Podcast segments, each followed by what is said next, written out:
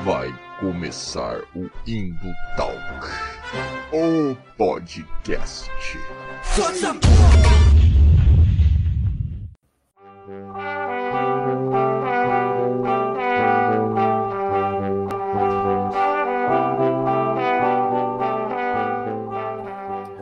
Fala galera das interwebs, mais um Indo Talk começando. Eu já perdi a conta de qual Indo Talk é esse. É o 34, tá aqui na minha pauta. Tomara que seja 34. Mas é o Indo Talk número 30 e tantos, né? Pô, 30 e tantos já.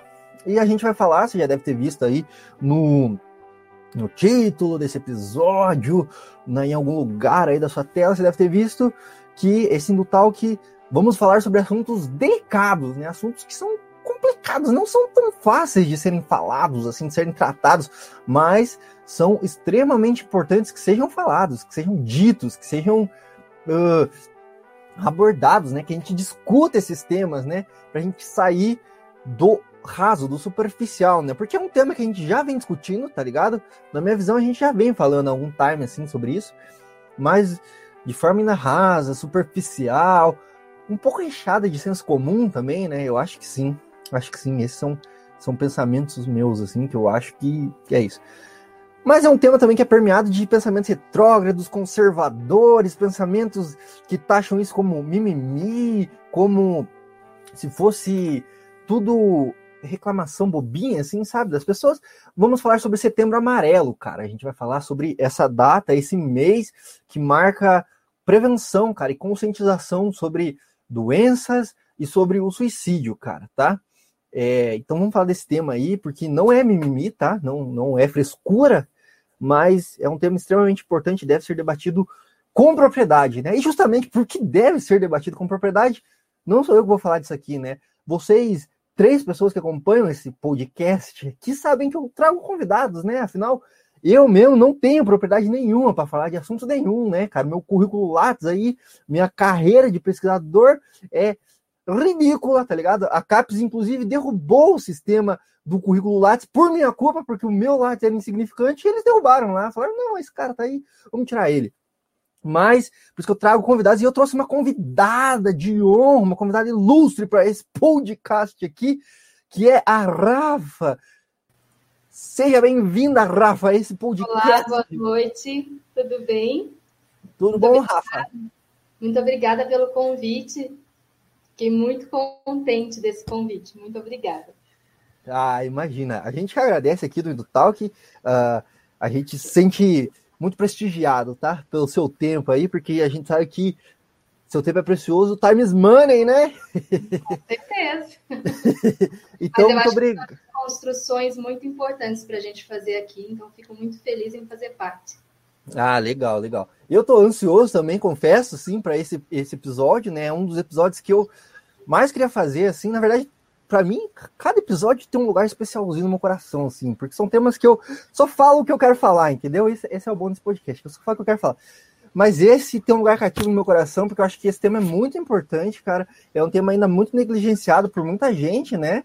É, que eu, eu vi já começar aí falando de, de internet memes aí, mas eu vi um, não é bem um meme, é uma charge, né, que falava que a nossa geração tá tendo coragem de tratar temas que a geração passada precisava tratar, mas achava que era frescura, né?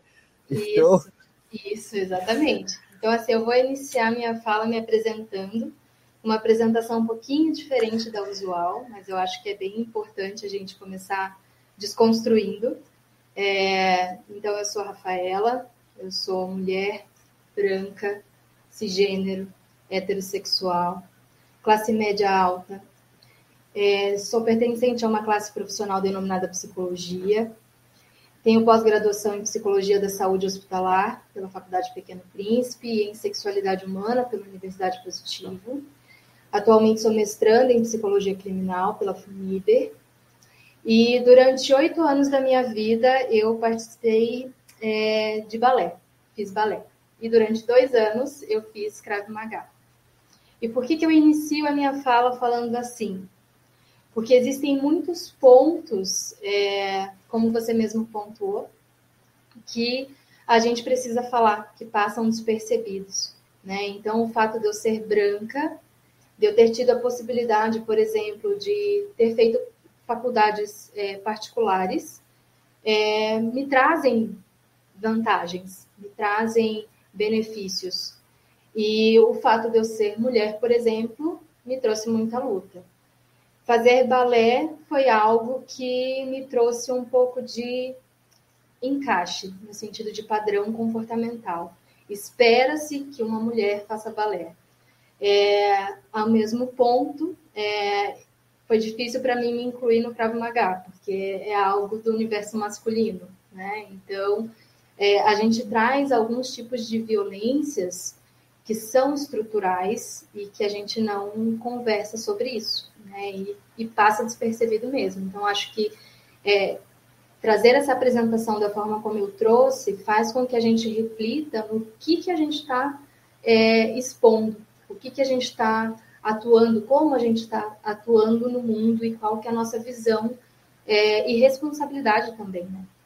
Perfeito, perfeita essa colocação, assim, né? Acho muito isso. Que são pequenas agressões, que nem a gente estava conversando antes de, de começar a gravar, que a gente vai internalizando, né? Sim, e vai tendo isso como verdade, né?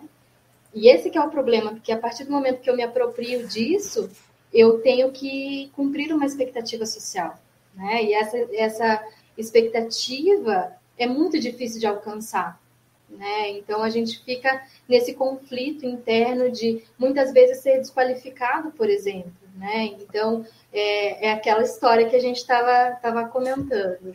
É, a partir do momento que eu falo sobre algo que me causa sofrimento, muitas vezes é tido como mimimi, como tempestade em copo d'água, como não é para tanto.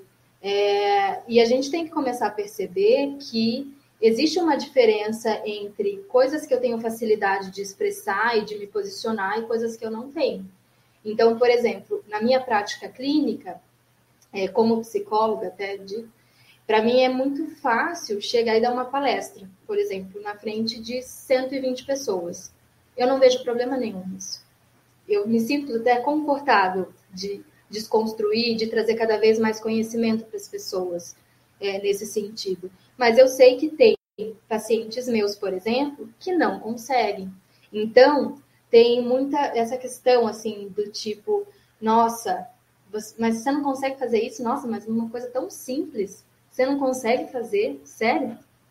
E eu não paro para pensar no impacto que a minha fala tem, né? Do quanto a pessoa se sente negligenciada mesmo, assim, de, de não poder ser quem ela é, de não poder se expressar, de não poder falar sobre as suas vulnerabilidades.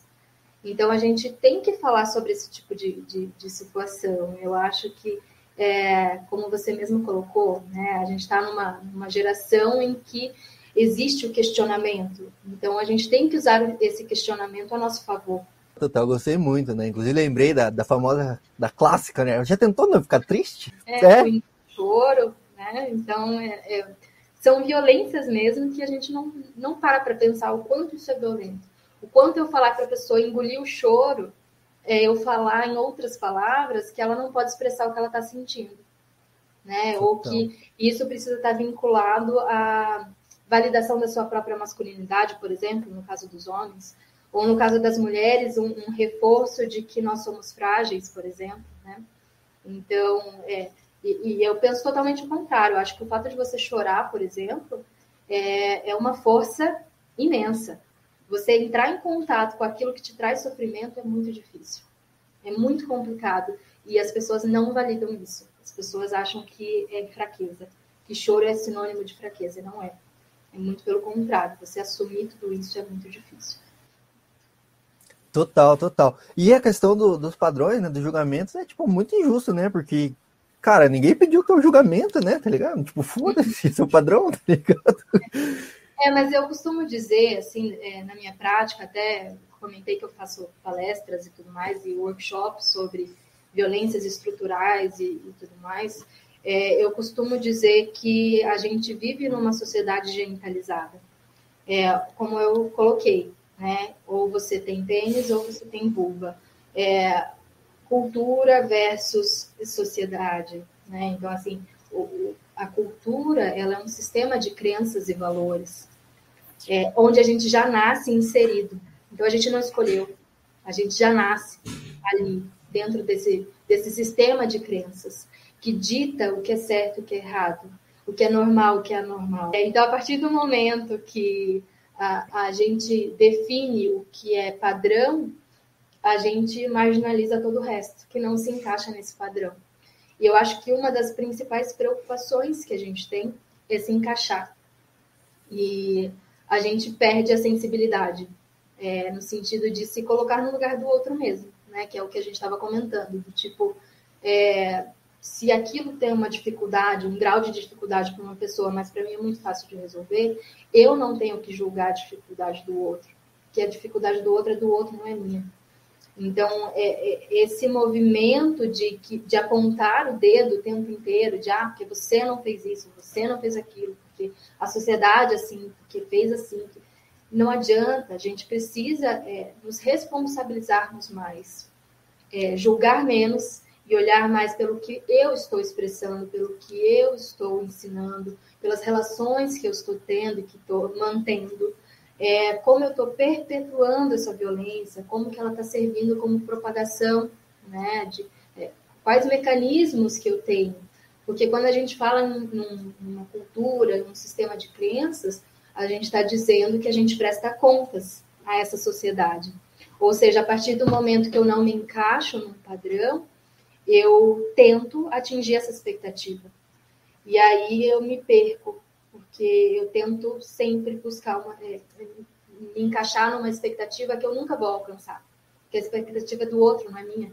Né? Então, o fato de uma questão que está muito em alta e eu recebo bastante demanda em consultório é a questão de qualidade de vida, de saúde mental, né?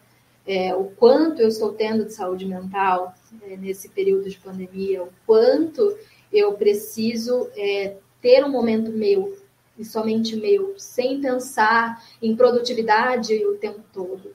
Que essa produtividade excessiva, ela também prejudica a minha, minha saúde mental.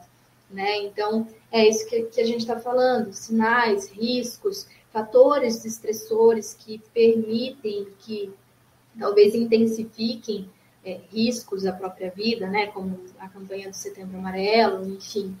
É, mas eu acho que um, um, recorte que a gente precisa fazer nesse ponto é o quanto a gente tem uma, uma desvinculação do, do que é importante, no seguinte sentido. Se a gente fala em setembro amarelo, a gente só fala de prevenção ao suicídio em setembro. O resto do ano, a campanha é muito fraca. O resto do ano a gente não fala de prevenção. A gente fala de outras coisas. Em setembro, não. Em setembro a gente faz uma campanha. Mas é, as pessoas sofrem o ano inteiro. Elas não sofrem somente em setembro. É. Então, acho que é, é, é, essa desestrutura mesmo, assim, no sentido de sedimentação mesmo, sabe, da assistência, do, de atenção à saúde, ela precisa ser repensada. É, e não no sentido de, de culpabilizar o nosso sistema de saúde, nada do tipo, porque a, a, o sistema faz o que ele consegue, o que ele pode. É, e a gente também, né? A gente faz o que a gente pode. Eu digo assim, a gente, profissionais de saúde, né? A gente faz Sim. pode, é, da melhor forma que a gente pode, né? E a gente não consegue abraçar o mundo. Então, é, a gente tenta da melhor forma possível, de todas as maneiras, mas a gente precisa ter uma validação. E essa validação, ela não começa com os profissionais de saúde, ela começa na minha casa, ela começa nas minhas relações sociais, escola, igreja, grupo de amigos, enfim, em relações de forma geral né? não necessariamente que isso seja a responsabilidade de um ou de outro. Eu acho que existe uma, uma carência de trabalho em conjunto. É. Tem é, um trabalho multifatorial, multiprofissional, interdisciplinar, onde é, eu não não ocupe o lugar do outro, né, do outro profissional, porque eu não tenho competência técnica para isso, mas que eu esteja sensível a isso, de saber que, poxa, aquele paciente ali está rolando um, um, um processo de despersonalização. O que, que é isso? É quando o paciente ele passa a ser a doença que ele tem, ou o número de leito, por exemplo. Então, ah, tuberculose descendo, sabe? Nesse tipo de, de, de tratamento que a gente tem, e a gente, é, fazendo esse processo de despersonalização, a gente acaba é, desvinculando quem a pessoa é. Ela perde a autonomia dela. Ela perde a autonomia e isso é extremamente violento. E assim, às vezes a gente acha que é uma coisa muito fora do comum que a gente pode fazer e não é. Às vezes o fato de você colocar o desenho da neta do idoso na parede já traz uma familiaridade para aquele processo, dá um ânimo ele, maior. Ele já se sente humano de novo, né? Pelo menos humano, assim. Né? Uma pessoa que tem vontades, que tem queixas, que às vezes tá uma merda mesmo, sabe? Às vezes o dia tá ruim. É, eu, eu falei do contexto hospitalar, mas isso em todos os contextos. É, eu estava comentando sobre produtividade excessiva, é, principalmente no mundo corporativo, né, nesse período de pandemia. Então, é, precisa existir uma lucratividade da empresa, mas a gente não tem uh, demanda para isso. Né? o mercado está se, re, se reerguendo agora, né? É, mas a exigência está lá, você precisa produzir, você precisa fazer isso. E eu tenho recebido bastante queixa é, em relação a isso também. Ah, eu não estou produzindo. Nossa, eu fiquei o dia inteiro sem fazer nada. Nossa, eu fiquei lá vendo a minha série. E, gente, tá tudo bem. A gente não precisa produzir o tempo todo, sabe? A gente precisa ter qualidade de vida também. A é, gente... a gente não é máquina, né? Exato, né? Então, o nosso corpo ele precisa de descanso. E não só fisicamente. O estresse emocional, cansaço emocional, ele é muito mais pesado do que o, o, o físico. Porque, assim, o cansaço, não negligenciando, tá, gente? O cansaço físico, ele é extremamente necessário de, de, discutir. Mas o que, que acontece? Um banho quente e você deitar e se permitir deitar e descansar, você fica bem. O cansaço, o esgotamento emocional, não. Porque você toma um banho quente, você pensa. Você está deitado, você pensa, ah, o que, eu tenho que fazer amanhã? Ah, porque não sei o que, olha, não consegui resolver tal coisa, ó, fiz isso, não fiz isso, não fiz... sabe? Preciso fazer coisa, preciso... nossa, curso, gente, estou ficando para trás, nossa, sabe? Então, o tempo inteiro você está pensando em produzir, produzir, produzir. É, Aquela ao... segunda-feira que você já acorda esgotado, né? Assim, é, né? Dorme, dorme 16 horas e fica cansado. Deus, é. como é que pode eu acordar cansado? Mas é por isso, é esse esgotamento, essa exigência constante de, de, de do que, que a gente tem que fazer, a hora que a gente tem que fazer, como a gente tem que fazer, sabe? Então, essas ferramentas é, precisam ser discutidas.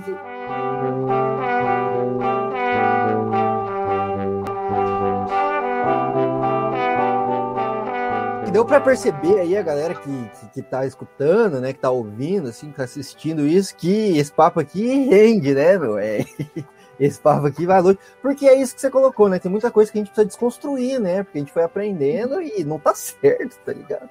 Sim. E mas antes de continuar, então, introduzir esse aqui, esse, esse papo aqui, eu só queria deixar alguns recados clássicos, né, aqui desse podcast. Afinal, somos independentes, precisamos de toda a ajuda que tivermos.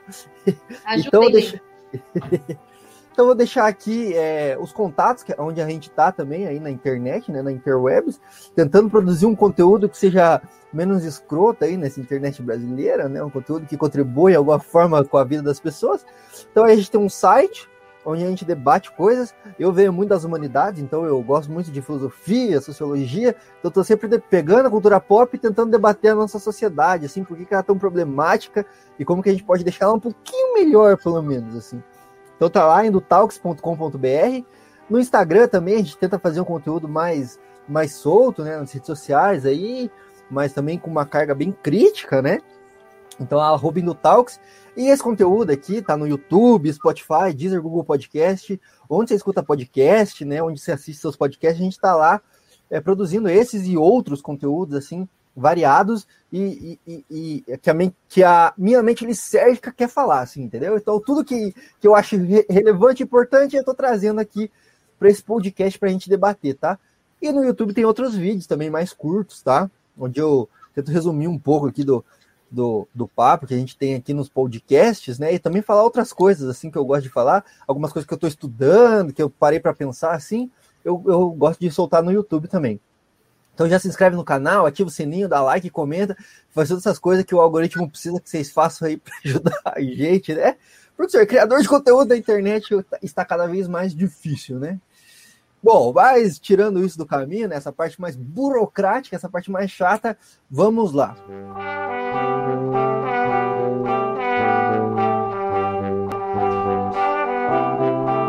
Deixa eu explicar aqui então o que, que vai acontecer agora para o pessoal aí. Eu vou, a gente vai fazer essa introdução aqui um pouquinho mais teórica, tá, galera? Assim, a gente vai trazer alguns dados também, a gente vai tentar debater um pouquinho aí é, causas e consequências desse cenário aqui, né, que a gente vive no Brasil e no mundo também, né? É, mas de, depois vem a, a, a, parte mais legal, assim, que é debater cultura pop. Mas acho que é, é importante a gente ter esse conteúdo um pouco mais teórico para te fundamentar também o nosso papo aqui, né? Porque a Rafa tá aqui, ela, ela, ela é pesquisadora, né? Ela sabe como uma boa fundamentação aí é importante, né? Para qualquer tese. então tá lá. É, bom, então a gente tá falando de setembro amarelo, né? Que a Rafa bem colocou aí que a gente pensa muito em setembro, né? Prevenção ao suicídio, cuidados com, com a saúde mental, só em setembro, né? É que nem para mim, assim, é questão da, da bandeira LGBT, assim. Todo mundo coloca ali no meio da visibilidade. Depois, não, depois pode ser preconceituoso, não tem problema, né? Exato. é bem é, isso. É só botar um arco-íris ali do lado do meu nome no Twitter que tá tudo certo, né? Mas não é isso, né? Mas, mas é importante. Mas essa data também tem um porquê, né? Ser assim, é, esse mês, assim, né? E tudo mais. E é importante a gente sempre pensar, mas esse mês foi escolhido, setembro foi escolhido como o mês da, da prevenção ao suicídio, né? E, e do, do, combate, da prevenção às doenças também, né? Como depressão, ansiedade, né? E tudo mais. Essa data, cara, foi criada ali em 2014, é onde eu achei assim, pode ser que tenha discrepâncias assim nos dados, mas foi a que eu encontrei nas minhas pesquisas assim. Foi uma criação da Associação Brasileira de Psiquiatria, né, a, a ABP, em parceria com o Conselho Federal de Medicina, o CFM, né? E o dia 10 desse mês, de setembro, é oficialmente o Dia Mundial da Prevenção ao Suicídio, né? Porque a gente veio percebendo aí nos últimos anos, né, que tem se tornado é, um fator de risco, né, principalmente entre os jovens, né, é, a questão do suicídio, né? E no Brasil são registrados cerca de 12 mil, assim, por mês, né? E mais de um milhão no mundo.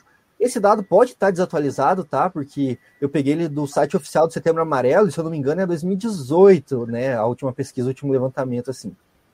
E, e a incidência maior, como eu comentei aí, é entre jovens, né? É, mas também tem, tem casos de todas as idades, né? Não é uma questão só de, só de jovem, assim, né?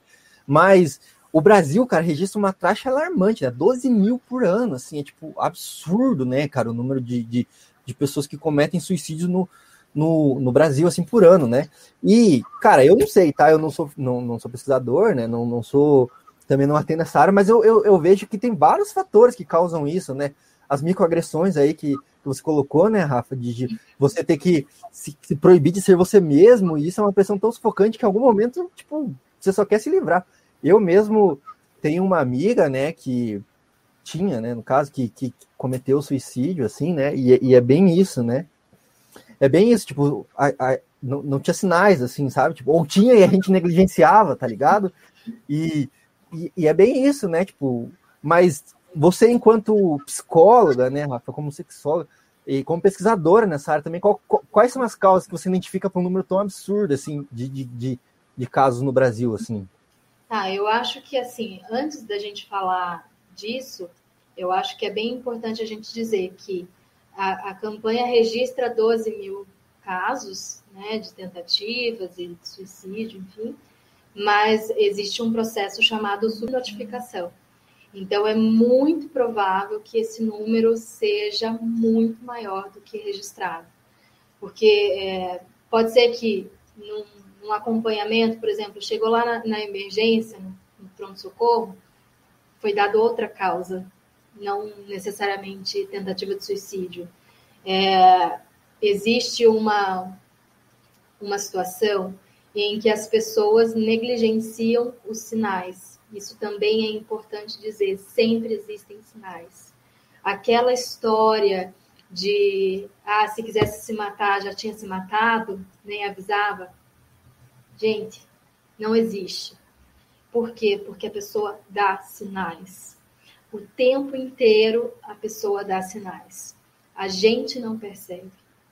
Passa despercebido por isso, por N motivos, mas principalmente pelo que eu trouxe assim nessa introdução aí do tema. No sentido de agressões diárias que vão acontecendo, é, desvalidação é extremamente, é, é um fator extremamente vigente aí quando a gente está falando de, de tentativa de suicídio é, porque o fato de você não conseguir se expressar faz com que isso aconteça. É, então, o que eu vejo assim na minha prática está é, tá muito vinculado à questão de desvalidação, de você tentar se expressar e não conseguir, de você não ter acolhimento e de você tentar pedir ajuda e não ter sucesso. Então, essa, esse pedido de ajuda não necessariamente vem é, de um profissional. Então, sabe, preciso da ajuda de um profissional. Às vezes, a pessoa pede para um amigo, para alguém que está muito próximo, onde existe um vínculo. Ah, Rafa, mas é responsabilidade desse amigo? Não. Mas a responsabilidade desse amigo é dizer que existem outras formas da pessoa é, trabalhar aquilo. Então, assim, eu, amigo, tenho que saber? Não. Quem tem que saber sou eu, psicólogo. Eu preciso. Mas é, eu, profissional de saúde, também tenho que ter uma noção. É, eu, amigo, não, não preciso. Inclusive, se for amigo meu, eu, enquanto psicóloga, eu não posso atender. Eu não posso ajudar, porque eu tenho um vínculo muito forte com essa pessoa. Então, assim, o que, que é importante da gente dizer aqui? Que a gente é, precisa de uma ajuda, a gente precisa estar ciente de quais são os mecanismos que a gente pode recorrer. Primeiro deles, gente, tem o Disque 100 e o Disque 180. São dois canais que você pode pedir ajuda anonimamente. Então, se você está passando por isso, é, você não precisa se expor a esse ponto de falar, não, eu não vou falar porque minha família não pode saber, meus amigos não podem saber. Não precisa se identificar mas precisa acontecer essa é, vinculação, esse pedido de ajuda. Lá nós temos uma equipe que, que é treinada pela própria Associação Brasileira de Psiquiatria. Então, é, não é qualquer pessoa que está lá. Né? Então, é, as pessoas que estão lá, a equipe que está lá, ela está preparada para fazer isso, para, para prestar esse socorro. Né? É, então, acho que as, essas causas, não sei se eu cheguei a responder, assim, se você tem outra pergunta, mas eu acho que uma, de forma bem genérica, as principais causas que eu vejo estão vinculadas a isso. Fatores estressores que a pessoa não dá conta, mas existe uma exigência de que se dê conta, de que se produza o tempo todo e que você não pode expressar, você não pode falar aquilo que está te causando sofrimento, porque é fraco, porque é, as pessoas vão rir, porque vai causar desconforto, é, e aí acaba passando. E você não, não vê uma saída. Uma causa também bem importante da gente falar é que é, a tentativa de suicídio, ela normalmente vem como uma forma de alívio. É, então, a pessoa que, que tenta se matar, consegue ela não está querendo acabar com a própria vida de fato, ela quer acabar com o sofrimento que ela tem. É, onde ela não vê saída, ela não vê nenhuma outra forma de fazer a não ser acabando com a própria vida. É, isso é importante dizer, porque a, a, a, visão que as pessoas têm é de que a pessoa não cansou da vida, não quer mais. E às vezes não é isso, às vezes ela simplesmente não aguenta mais tentar tentar, tentar e não conseguir nenhum resultado. É, e nesse ponto a gente começa a pensar em outras possibilidades, tá? Em outras vertentes de é, do que eu posso fazer. Eu, amigo, o que eu posso fazer? Ouvir, ouvir, acolher. Então, são coisas que não precisa de um aparato técnico, de fato, para fazer. É, talvez uma conversa possa trazer uma outra percepção para essa pessoa. Né? Então, assim, ah, vai resolver? Não sei. Pode ser que resolva, pode ser que não. É, mas o fato de eu estar ali presente já abre uma porta para que essa pessoa busque a mim, busque uma ajuda, de falar assim, ó oh, Rafa, tipo, tô pensando assim, sensado, não tô dando conta disso aqui. Tá? E aí eu vou discar vou, procurar outro tipo de ajuda. Falar assim, oh, você precisa de ajuda de um profissional, vamos junto. É, vi esse canal, vi o CAPS, o CAPS funciona assim, assim, assado, que é um... É, uma organização onde você pode buscar ajuda também. Então, é, a gente precisa achar alternativas, mas para a gente achar alternativas, a gente precisa falar sobre é, validação dos sentimentos. Sem isso, a gente não fala de prevenção ao suicídio. Total, total. E você falando assim, me vem muito claramente assim algumas situações que eu mesmo é, reproduzo, né? Algumas vezes assim, porque a gente pensa nessa deslegitimação que você colocou assim, daquela forma clássica, né? De tipo, ah, é, o preconceito estereotipado, né? Ah, o ódio estereotipado, mas às vezes é só tipo, mano, a pessoa não conseguiu levantar da cama e você fala, ah, para, larga a mão de ser preguiçoso, larga a mão de ser fresco, tá ligado? Tipo... Exato. É, e assim, é, e aqui a gente está falando de não de um caso extremo, mas vinculado à tentativa de suicídio, por exemplo. Mas olha como existe agressão é, no nosso dia a dia, a gente não se dá conta.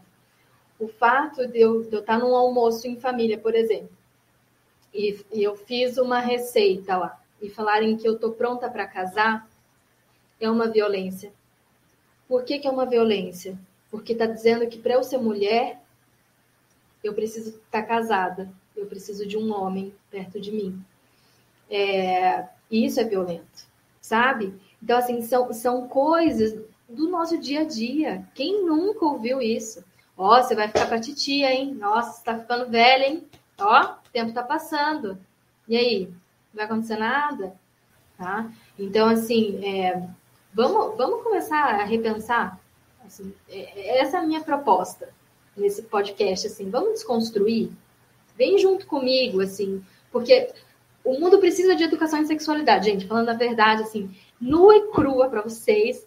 É isso. O mundo precisa de mais educação em sexualidade. A gente precisa falar mais sobre isso. A gente precisa respeitar mais o direito dos outros. A gente precisa ver qual é o nosso dever aqui dentro. É, nas relações sociais, entender que está tudo bem a gente questionar uma regra, que ela não precisa ser a regra que todo mundo tem que cumprir, né? É, e aquela história, entendeu? V vamos é, parar de se preocupar tanto com, com o do outro, entendeu? Vamos, vamos, né? Vamos, vamos fazer assim, ó. Faz isso, fica na tua, respeita. A partir do momento que não está interferindo diretamente na minha vida, isso não é problema meu. Isso é problema da pessoa que ela tem um, um acordo com outra pessoa que ela está se relacionando e acabou. E ninguém tem nada que falar sobre isso. Entendeu? A gente tem que parar de se preocupar com o dos outros. É isso, de forma bem genuína. Justamente, justamente. A partir do momento que a pessoa não está se colocando em risco, né, e nem colocando outras pessoas em risco, nem agredindo outras pessoas, né, com uhum. quem ela se deita, tá ligado? Tipo, não é problema de ninguém, cara. Tá é assim. Quando, vamos lá, quando que passa a ser meu problema? Quando a pessoa pergunta se eu quero me juntar. é. Enfim. Justíssimo, sabe? justíssimo. Não é? Gente, Sim. é muito simples. É isso. Sim. É, as pessoas que complicam, né? Da verdade, é assim, as pessoas que complicam. É. É, agora, falando assim, é, essa questão da, do, do, da prevenção do suicídio, né? Do setembro amarelo, assim, é, eu peguei aqui alguns dados, né? É, não vou me aprofundar tanto neles, assim, porque quem quiser também pode pesquisar ali no, no próprio site do Setembro Amarelo, né? Tem várias fontes de, de informação bem importantes, assim. Mas é, a, eu vi que a taxa é maior entre jovens, né, de 15 a 29 anos, assim, né, segundo a OPAS, a Organização Pan-Americana da Saúde, assim, é, mas é, eu vi que também que cerca de 96% dos casos estavam relacionados a algum transtorno mental, assim, né? Alguma, algum quadro é, de doença mesmo, assim, né? De condição psicológica, assim. Mas você acha que existe, tipo, outros fatores, assim, né? Claro que existe, né? Mas, tipo, essa questão do, do preconceito também, né? Essa questão, tipo, da, da, da marginalização que a gente colocou aí no começo também, tem, tem uma questão importante também, né? Porque não necessariamente é a pessoa que tem depressão é, é, é 100% é das pessoas que cometem suicídio, né? Às vezes, o fato da, da, da, da por exemplo, o, o, filho ter uma orientação sexual que, que foge da normatividade é julgado pelos próprios pais, isso já é uma violência ferrada, né? E essa pessoa acaba, às vezes, cometendo suicídio, né? Porque não houve aceitação no lugar que ela se, sente, se sentia, entre aspas, né? Mais segura, mais protegida, né? Isso, exatamente. Então, assim, a gente tem que começar a falar sobre a banalização. A banalização da doença mental, a banalização da saúde mental, de falar que sempre pode ficar para depois, né? É, é importante a gente falar também que um adolescente ele tem discernimento, ele tem condições de falar aquilo que ele está sentindo. Isso não é mimimi também. Então, assim, o que eu ouço muito são pessoas falando o tempo inteiro que é uma fase, que adolescente não sabe o que ele quer, que daqui a pouco ele muda. E ele muda? Gente, muda. Por quê? Existe um fenômeno, aí a gente está falando de desenvolvimento infantil, juvenil, enfim. A gente está falando de desenvolvimento é, psicológico, né? É, onde existe uma quebra é, no sentido de quando eu sou criança, é, eu aprendo as minhas relações a partir do meu núcleo familiar, né? Tem o meu grupo primário, é onde eu tenho é, o primeiro contato com o mundo, então onde eu tenho as minhas primeiras regras no sentido do que é certo, o que é errado, o que eu posso fazer, o que eu não posso, enfim. A quebra que eu digo, é, quando a gente fala no processo de adolescência, é que eu começo a me vincular muito aos meus grupos secundários. Então, eu não vou concordar com tudo aquilo que os meus pais me falaram, ou que o meu núcleo familiar, não necessariamente pai e mãe, mas no núcleo familiar falou que é certo, que é errado. É, lógico, a gente tem alguns parâmetros é, sociais no sentido de crime, né? Então, ah, se você fizer isso, é crime. Enfim, esse tipo de regra não é o que eu estou discutindo aqui. O que eu estou dizendo é que existe uma nova perspectiva de vida, uma nova visão de mundo que faz parte da construção social de todos os indivíduos. Então, nesse momento da adolescência, é quando é, o adolescente vai falar: Ó, concordo com isso aqui que você fala, mas isso aqui eu, eu discordo, não, não, não, não quero seguir. E tá tudo bem, entende? As pessoas são diferentes. É, parece clichê, né? Uma psicóloga falar isso, mas é, é a verdade, porque a gente precisa começar a, a, a, falar sobre, sobre todas essas pautas, assim, é muita coisa, como você falou, né? são assuntos assim para vários podcasts. Assim. Mas é, essa questão da, da, da, adolescência, a gente precisa começar a se policiar a não replicar discursos que violentam. Esse, esse discurso de que é uma fase, de que adolescente não sabe o que quer, de que não tem vontade, de que ah, no meu teto minhas regras, é, enfim, essas coisas, precisam ser é, mais flexibilizadas no sentido de eu ouvir o que aquele adolescente está me falando.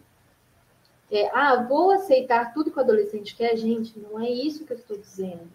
O que eu estou dizendo é que a gente precisa entender o que ele está expressando. Se ele está falando que ele precisa de ajuda, no quê? Ajuda no quê? Me fala como é que eu posso te ajudar. É isso, é não falar, não, nada a ver isso aí, isso aí já passa. E já, já negligenciar, já falar que, que a dor dele é menos importante. E, e, e tem outra questão, e a gente falando em, em, aspecto cultural, cultural não, perdão, corporal, é, é que existe uma gama de hormônios o tempo inteiro agindo ali no corpo desse adolescente, né? Então, é, quando eles sentem, eles sentem muito. Não é brincadeira. eles sentem, quando os hormônios estão à flor da pele, que a gente costuma dizer, né, que tá a flor da pele, é que realmente está a flor da pele. Eles sentem muito. Então, assim, às vezes uma briga com um amigo, nossa, é o fim do mundo, né? E isso eu ouço muitos adultos falando assim, nossa, mas não é o fim do mundo, não sei o que. Não sei o que. Gente, para aquele adolescente é.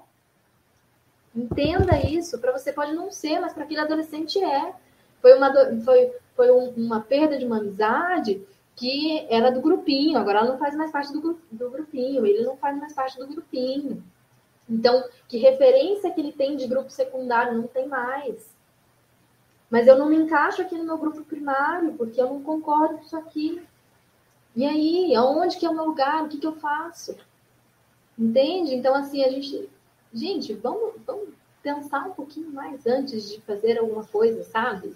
Vamos, vamos pensar no sentimento do outro. Vamos parar de tentar mensurar a dor do outro. A dor não é mensurável. Dor física, talvez. E olhe lá, porque a dor física também é relativa. Mas assim, vamos, né? Vamos ser mais humano. É isso, vamos ser mais humano, vamos falar mais sobre sentimentos, sobre coisas. E não é mimimi, não é, ai meu Deus, vou virar uma florzinha agora. Ai, tudo fala para falar de sentimento. Ah, mas é, foi o que eu falei, gente. Uma vez que vocês começam a fazer, vocês não vão querer parar mais. Porque é libertador, a gente precisa se permitir. Para a gente curar uma dor, a gente precisa se permitir sentir a dor no primeiro momento. Se a gente não se permite sentir a dor, a gente não sente a dor, a gente não elabora a dor, a gente não supera a dor.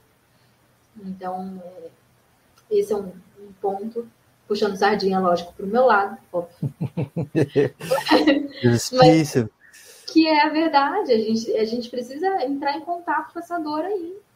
Muito bom, inclusive, esse, essa questão do, do, do, adolescente, né, assim, porque é justamente, né, é sempre negligenciado, assim, e é just, geralmente aonde começam os transtornos que a, a gente vai carregar para da vida, né, tá ligado? Tipo, assim, né? Quando eu, eu, tenho, eu, eu recebo, por exemplo, pessoas no, no consultório com dificuldade de se expressar, de falar, de, de discordar, sabe? De falar, tipo, não concordo com você. Tem essa dificuldade, porque, porque existe algo que não foi validado, que não foi incentivado. Então, vamos. Ah, é tardio? Cara, não sei se é tardio, porque na verdade a gente está aí para se desconstruir.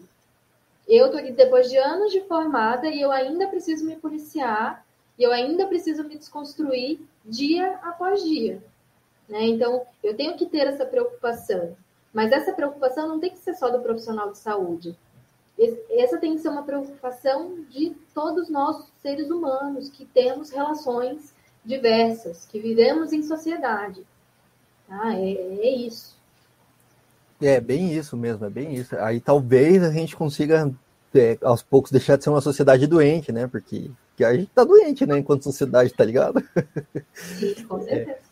É, e aí, né, uma pergunta meio retórica que eu coloquei aqui na pauta até, né, tipo, mas é que tá aqui, eu escrevi, então vamos fazer.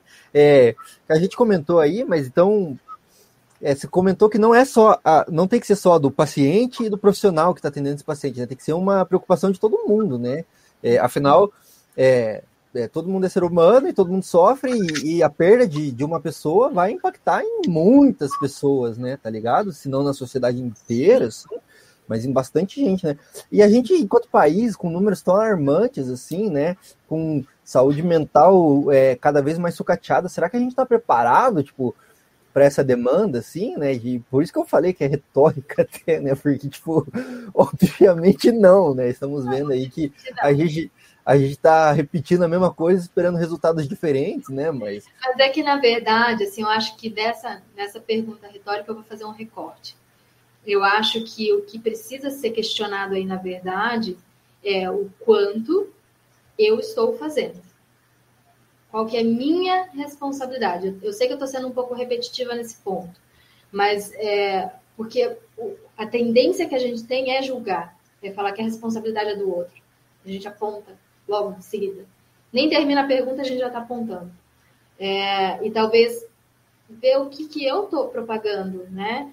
É, eu acho que uma questão que a gente precisa pensar a partir dessa, dessa pergunta é que situações e que ferramentas eu estou dando para as relações, de forma geral. Então, eu vou, eu vou te dar um exemplo. É, a gente sabe que é, não tem como a gente viver longe da internet, da televisão, tá? dos meios de comunicação de forma geral. É, e vamos parar para pensar um pouquinho na imagem que eles passam do homem e da mulher, por exemplo. É, que tipos de filmes que a gente tem? Vou dar um exemplo. Se você for pegar agora assistir filmes de suspense, existe uma característica do protagonista. Todos os filmes de suspense. O cara que é o protagonista, ele é o calado, o que sofre sozinho, que não tem espaço para nada, é, expressa tudo através da violência, não é isso? Que ele tem lá, enfim, a todo momento é, é na, na, agressão que ele resolve. Né? Então, assim, o que, que eu estou ensinando disso? Você, homem que está assistindo, você tem que ser assim. É isso aqui, ó. É isso aqui que eu espero que você seja. E aí, quando a pessoa não se encaixa nisso, ela não se encaixa em nada. E aí ela fica perdida e ela fala: Meu Deus, qual, qual, qual é o meu papel aqui? E aí a gente perde a perspectiva de vida. A gente fala: Putz, eu não sirvo para nada. Eu sou um inútil. Eu não, não faço diferença nenhuma. As pessoas não vão sentir minha falta. Então, assim, parece uma coisa boba. Ah, a Rafa tá exagerando. Nossa, por causa de um filme. Mas não é um filme, gente. É o que é exigido. São exigências que a gente que são impostas para a gente diariamente. Comédia romântica, para mulheres principalmente, estão sempre, sempre vinculadas a achar uma pessoa que me complete. Sem isso eu não sou feliz.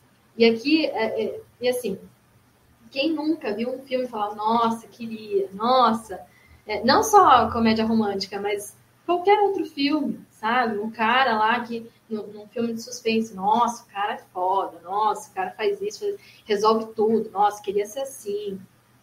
É, então, é, é, essas ferramentas. Inclusive, eu vou indicar um filme, não sei se eu posso, mas fica aí como, como dica para um próximo podcast, talvez, que chama Liberated.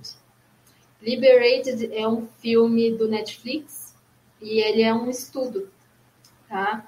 É, como que funciona? Eles pegaram uma festa do, que, se eu não me engano, é na Califórnia, e eles, os estudiosos acompanharam é, dois grupos, um grupo de homens e um grupo de mulheres nessa festa, nessa noite. E aí eles avaliaram a diferença de tratamento entre os homens e entre as mulheres. Então a primeira metade do filme é acompanhando os homens, a segunda metade do filme acompanhando as mulheres. É um filme bem forte. É, eu, inclusive, tive que parar várias vezes e falar: pera, deixa eu dar uma respirada, calma, e, e seguir. É, para mim foi bem perturbador, assim, é, porque existem muitas violências que você fala, meu Deus, isso acontece comigo, sabe?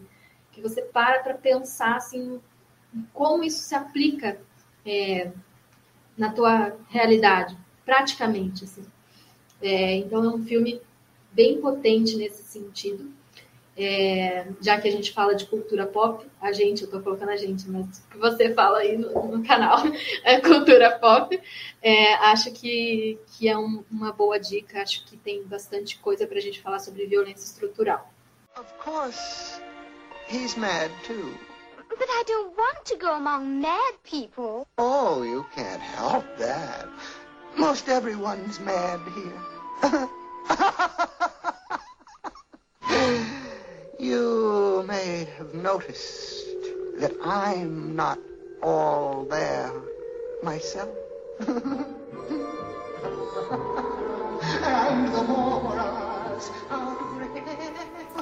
Legal, legal. Com essa dica, então, acho que eu já vou aproveitar o gancho, já que a gente está falando de cultura pop, e vamos falar de cultura pop, então. Porque esse tema aí é, da, do, da depressão, do suicídio. Eu lembro que ele entrou em voga, assim, muito forte na cultura pop ali, com É, essa série eu não vou conseguir falar o nome, tá? É Third Reasons Why. Reasons Why, maravilhosa. É, é, eu gosto bastante da primeira temporada. Eu acho que depois ali decai um pouco, né? Da, da minha opinião, né? mas, mas uh, e justamente porque traz a, o drama da Hannah Baker, né? Assim, que é uma garota que sofre várias violências também e é silenciada. E aí a gente fala, putz, cara, putz. Isso acontece a todo momento, cara, tá ligado?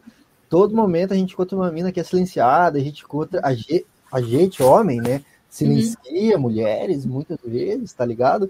É, perpetua violências, assim.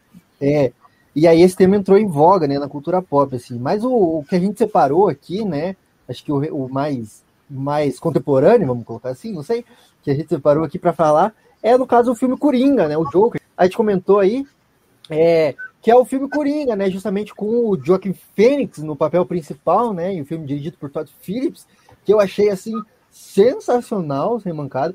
Muita gente fala que ele é, é mediano, eu achei muito bom, assim, me julguem. não. Eu achei muito bom. É, muito bom. Tem muitas discussões ali dentro. Que... Olha aí, olha aí. E, e, é justamente essas discussões que a gente quer tratar aqui, né? Que uhum. trata justamente ali da transformação do Arthur Fleck, né? Que é essa pessoa a, a, a se transformar no vilão Coringa, que é tipo, é uma entidade até, né? Esse uhum. ser, assim, né? E, e o filme começa ali com ele sendo justamente um paciente de um programa governamental que atende pessoas com, com condições assim é, psicológicas, né? E ele já no começo, assim, devido aos avanços de políticas neoliberais ali em Gotham City, né? Ele recebe a notícia de que as sessões dele com a psicóloga, né, vão ser encerradas e o fornecimento do medicamento dele é tipo encerrado assim, e um abraço, né? Vai com Deus, se vira aí, cara, tá ligado? É, e, e, isso aliado às constantes violências que ele sofre, né? E tudo mais ali. É, e ao histórico familiar dele também, né? Que tem a questão da mãe dele, que foi sacaneada pelo Thomas Wayne lá, tá ligado? E, e tudo mais, né? E a sociedade. E a desigualdade social gritante em Gotham City ali, que a gente vê que existe uma galera que vive muito bem, né? Tipo, aquela galera ali. E existe um grosso da população que só se fode, né, cara, tá ligado? E e aí se junta tudo isso, assim, tipo, bum, tá ligado? Um caldeirão muito louco que forma o Coringa, né, tá ligado? E, e, e aí é muito doido. Mas antes de começar todo, todo esse devaneio, assim, eu queria só perguntar, assim, se... Eu não lembro agora, tá? É, mas existe um, um, quadro, assim, específico que o, que o Joker ali, ele, ele é diagnosticado. Eu lembro que no filme, eu não sei se eles falam o nome de, de, de alguma condição que ele tem, assim, mas mas aquela doença ali existe? Tipo, é meio fantasioso, assim? Ou... Então, na verdade, o que eu conheço de, em termos de diagnóstico que o filme trouxe foi essa característica neurológica, né? Que ele, inclusive, coloca no papelzinho lá para explicar às pessoas, né? É, no filme, ele fala, tá? Ele traz essa... É, o porquê que aconteceu. Se eu não me engano, ele bateu a cabeça e aí aconteceu alguma, alguma é, algum prejuízo nesse sentido, né? Então, assim, eu pessoalmente nunca ouvi é, esse diagnóstico especificamente que eles trazem é, no filme. Entretanto, é, não é algo tão difícil de, de ser, né? Então, eu, pode ser que tenha, mas não dentro da área que eu trabalhei, dos aspectos que eu é, trabalhei. Né? Eu acho que existe sim algumas é, situações onde a gente possa ter alguns agravantes, é, e eu costumo dizer que algum, algumas características da doença mental é, costumam ser um pouco imprevisíveis, no sentido de você não conseguir de primeira já diagnosticar, é, inclusive por isso que a gente fala tanto é, no processo terapêutico, né? Pra, que a gente não pode, numa primeira consulta, numa triagem, já diagnosticar, falar ah, você é bipolar, você é depressivo, você é isso, você é aquilo. É, porque existe um trabalho por trás. É, eu preciso identificar, e é importante dizer que quando a gente fala de um diagnóstico, a gente está falando de uma série de critérios.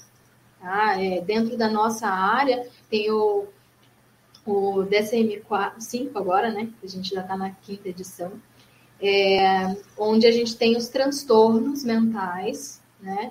E falando de prática médica, a gente tem o CID-11, que tem todas as doenças, daí não necessariamente voltadas para psicologia, né? É, ou para psiquiatria. É, então a gente tem, a gente usa muito como base o DSM-5, é, mas é importante dizer que para você ser diagnosticado com uma do, doença específica, você precisa atender a todos os critérios. Então não é um ou dois critérios, todos os critérios, e aí então se qualifica o diagnóstico.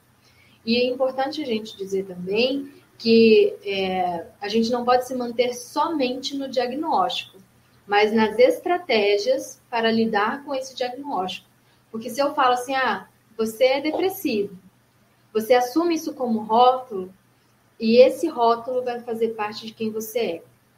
E não é assim, tá? A gente precisa entender que nós somos mais do que a doença, nós somos mais do que o diagnóstico que nos dão. É, então a gente tem que discutir um pouco isso também, sabe? O quanto é, falar de diagnóstico também é banalizado. Quanto é, é, essa banalização da, da saúde mental como um todo desqualifica o diagnóstico, desqualifica o tratamento, né? como a cena que o próprio filme traz. Então, até o, o, o, Arthur ele fala exatamente isso, fala assim, beleza, tá, e agora, com quem que eu converso? Porque você não vai mais me atender, e aí? Com quem que eu falo? É, e eu acho que um ponto, é, trazendo um pouquinho para nossa realidade, assim, tirando um pouquinho do filme, mas já voltando, coisa rápida. Mas é, acho que a, a, nossa busca incessante de é, formas rápidas de resolver é, também traz muito impacto para essa banalização. Então, entre fazer um processo terapêutico e pegar um remédio que a minha vizinha tomou e deu certo, eu prefiro o remédio que a minha vizinha tomou. É, e eu não faço algo individualizado. Eu não, não consigo entender qual foi a construção que se deu para que aquele diagnóstico é, fosse aceito ou, enfim, fosse desenvolvido. Né? Então, é, é, é, essa banalização em relação a tratamentos e possibilidades e posicionamentos também precisa ser é, debatido e o filme traz muito isso, por isso que eu achei espetacular, assim, eu não achei mediano, gente, até fiquei assim, não, mediano não, por favor. Eu acho é, que. É. Eu achei muito bom também. É, inclusive, você comentou aí da banalização, eu, é, é, é, real, né? Porque é uma parada que eu sempre falo aqui nesse podcast também, que é a questão da, das respostas muito rápidas, né? Muito fáceis, assim, para problemas muito complexos, né? Tá ligado? Porque assim, você, você coloca um, um, rótulo na pessoa e aí você fala, tá, você é depressiva, toma esse remédio aqui, esse remédio aqui, vai lá, cara, tá ligado? E, e, não é isso, cara, tá ligado? Não, não, é, é importante isso. dizer que o remédio, gente, é lógico que o, que o tratamento medicamentoso ele é importante, mas ele, ele é importante diante de um processo paralelo, que é o processo que trabalha não só o sintoma, mas a causa do problema. Não adianta você trabalhar causa, é, desculpa, sintoma, sem trabalhar causa e vice-versa. Se você só toma um medicamento, vai aliviar com certeza, você não vai ter mais sintoma. Mas a partir do momento que você deixa de tomar o remédio, o sintoma volta.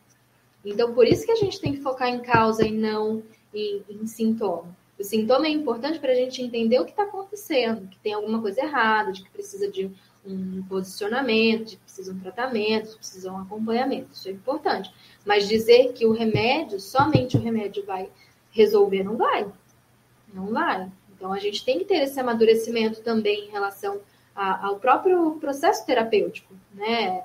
E não digo só o processo terapêutico da psicologia, mas qualquer tipo de tratamento que a gente tenha e que precisa de é, embasamento, né? Que sejam fidedignos, obviamente, né? No caso. Total, total. Eu queria só fazer um parênteses aqui, é, talvez seja meio grande, tá? mas, tá mas é, é porque assim, você comentou da pessoa a, a, assumir aquilo, né? Aquele rótulo que dão para ela, assim, né? A partir de algum momento, né? Acho que isso ninguém faz isso de bom grado, né? Tipo, acho que isso é uma violência que a, a, a, a gente mesmo acaba assumindo para si, né? Em algum momento, assim. É, mas eu, eu tava lendo para sempre Alice, assim, sabe? Eu não sei se, se você conhece, assim. Eu, eu, eu tava lendo esse livro, assim. Eu vi o filme, inclusive, achei incrível também. É, e aí eu fui ler o livro. E E aí, cara, e, e, é interessante o livro, porque é na perspectiva da Alice, né? Ela sofre de mal de Alzheimer, e ela tá falando aquilo, tipo, pô, tá todo mundo tratando ela como alguém que tem mal de Alzheimer, mas ela é muito mais, cara, tá ligado? Ela é um ser humano completo, ela, foi professora, ela é doutora, tá ligado? Ela, tipo, ela é mãe. Desculpa, vai, fala. Não, eu, vou dar, pode? Eu, eu, vou dar o teu momento de fala, tá? Não, mas é isso, terminei já. Tipo, é, ela é ser humano, assim, as pessoas insistem em tratar ela como portadora de mal de Alzheimer, assim, e, e só isso, entendeu? Tipo, não, mano, tá ligado? Que é a despersonalização que eu comentei no começo, né? Então você vira a tua doença, você vira um número de leito, você vira é, algo muito restrito, assim, que tira a tua autonomia, tira todas as tuas vivências, né? É, tira tudo de você, né? E eu acho que no Para Sempre Alice, ela traz muito isso, né? E, e são, são coisas que vão acontecendo é, que ela vai trazer isso como forma de de negligência mesmo, assim, do pessoal não entender. Você fala, nossa, mas é, isso acontece muito no 13 Reasons Why também, né? Então, no começo da série, na primeira temporada, você fala, putz, nossa, mas essa menina realmente é muita frescura, cara. Nossa, para que isso? E aí, quando você começa a entender a história dela, você fala, putz, talvez não tenha sido tão, tão frescura assim, né? Talvez é, algo que eu ouvi muito, só fazendo um recorte, um breve recorte dessa série, é, foi quando ela foi abusada na banheira e todo mundo falou assim: nossa, mas ele não fez nada, não, né, não reagiu, nada. Gente, entendam, às vezes a gente não consegue reagir. É, isso é mais uma exigência que se tem de que, ah, no momento que eu sei que vai acontecer, eu tenho que fazer alguma coisa. Às vezes você não tem força para fazer. Então, às vezes a pessoa sabe que precisa mudar, ela sabe o que, precisa fazer, mas ela não tem forças para fazer. Ela não sabe por onde começar. E aí as pessoas falam assim, ah, mas ela não quer. Se ela quisesse mesmo, se ela genuinamente quisesse, ela fazia. E não é bem assim que funciona. É só você, cada um, se a gente fizer esse exercício, vou propor um exercício rápido, é, de pensar em um hábito que a gente tenha e tentar tirar esse hábito do nosso dia a dia, Vamos ver o quanto é difícil? Um hábito que a gente tem, fumar, tomar um café, sei lá, qualquer coisa. Não precisa ser uma coisa grandiosa, qualquer coisa. Um hábito que você tenha, tenta tirar isso da tua rotina. Vamos ver quanto tempo que leva. Vamos entender o quanto é difícil você tirar um hábito. Porque, assim, o beber café pode não é, interferir diretamente em risco de vida, mas a falta de posicionamento, sim. E acho que um dado importante que eu acabei não trazendo é em relação às tentativas. É, já foi comprovado que os homens, até nisso, usam é, formas mais violentas de, de tentativas de suicídio.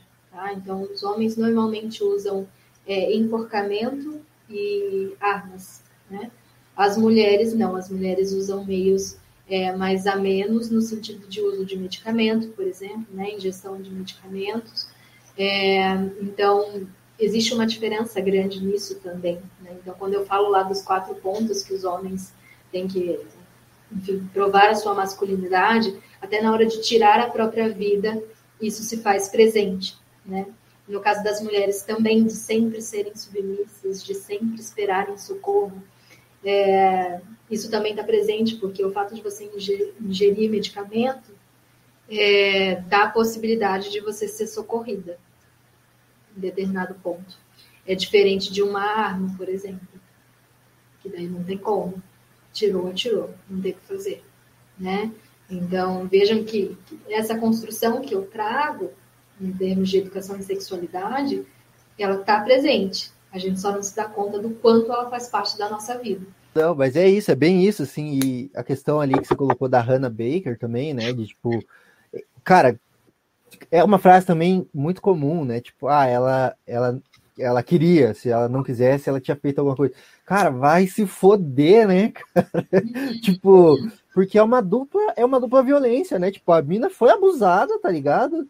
E, e, e você ainda, tipo, criminaliza ela, entendeu? Tipo, você. Isso, culpabiliza, Culpa... né? Isso, é essa ah, parte que eu queria é, A gente acaba trazendo é, uma vertente também no sentido de, ah, mas é a roupa, mas, mas também, o mais também é extremamente culpabilizador. Então, na verdade, a, a, o, que, o, que, tem que ser discutido aqui não é a roupa que ela estava usando, mas o porquê que o homem sentiu a vontade de abusar. Né? Então, é, gente, eu não estou tentando aqui é, culpabilizar uma das partes. Não é isso, mas a gente tem que entender que existe uma violência baseada em gênero e ela é estrutural ela é estrutural. As mulheres elas têm um, um papel onde elas são vítimas o tempo inteiro e elas são culpabilizadas o tempo inteiro.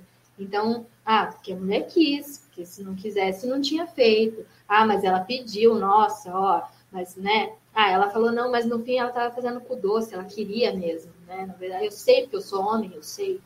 É, então, cara, vamos, né?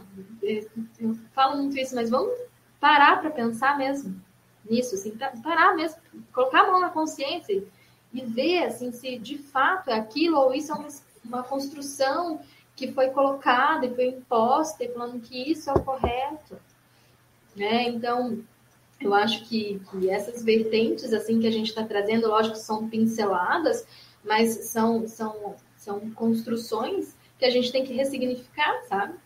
A gente tem que falar sobre elas, colocar como pauta de discussão.